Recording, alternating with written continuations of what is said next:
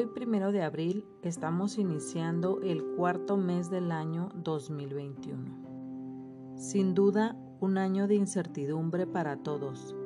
Sin embargo, no debemos perder la esperanza. Valoremos la vida y reflexionemos en ella.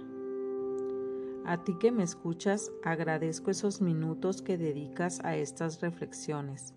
Probablemente no nos conocemos y tal vez no lo hagamos esta es mi manera de conectar contigo y decirte, aquí estoy, aquí está Dios contigo.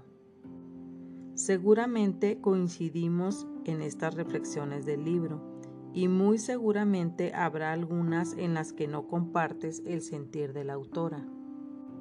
Si es así, te invito a recuperar aquello que te sea de utilidad. Sé bondadoso y comparte. Que disfrutes de esta cuarta temporada de Pinceladas del Amor Divino.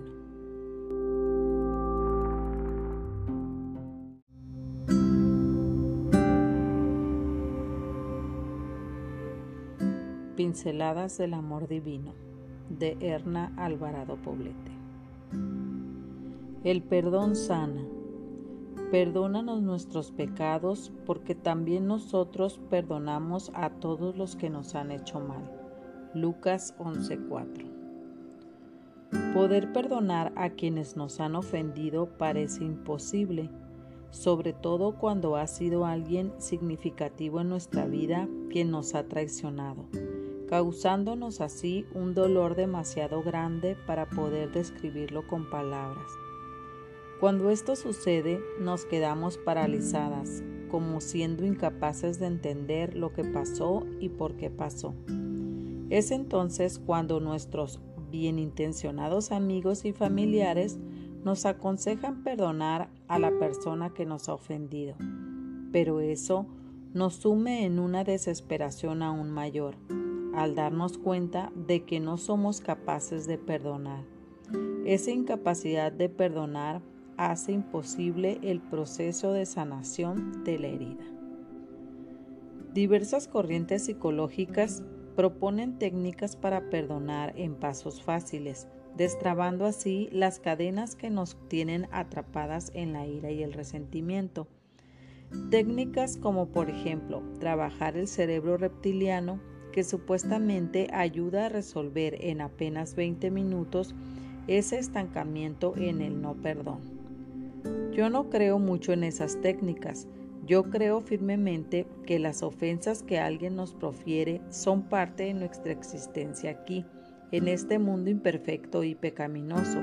Y sobre todo, creo que Dios las permite para que aprendamos lecciones que nos lleven al crecimiento en Cristo. Nada de esto se logra en apenas 20 minutos. El perdón es un proceso interno de la persona y requiere humildad y mucha fuerza de voluntad, así como fe en los llamados al perdón que Dios nos hace en su palabra. 1. La humildad nos lleva a deponer la soberbia y a reconocer que nosotras también somos imperfectas, capaces de ofender en palabra y por obra, como en efecto ofendemos. 2. La voluntad de esa fuerza que emana de Dios para ayudarnos a dejar atrás el rencor y el enojo que sentimos hacia alguien por algo que nos hizo. ¿Qué sería de nosotras sin ese don del cielo? 3. La fe, por su parte, es lo que nos empuja a pensar, si tú, Señor, me dices que debo perdonar, en tu nombre lo hago Tú sabes los porqués y yo confío en ti.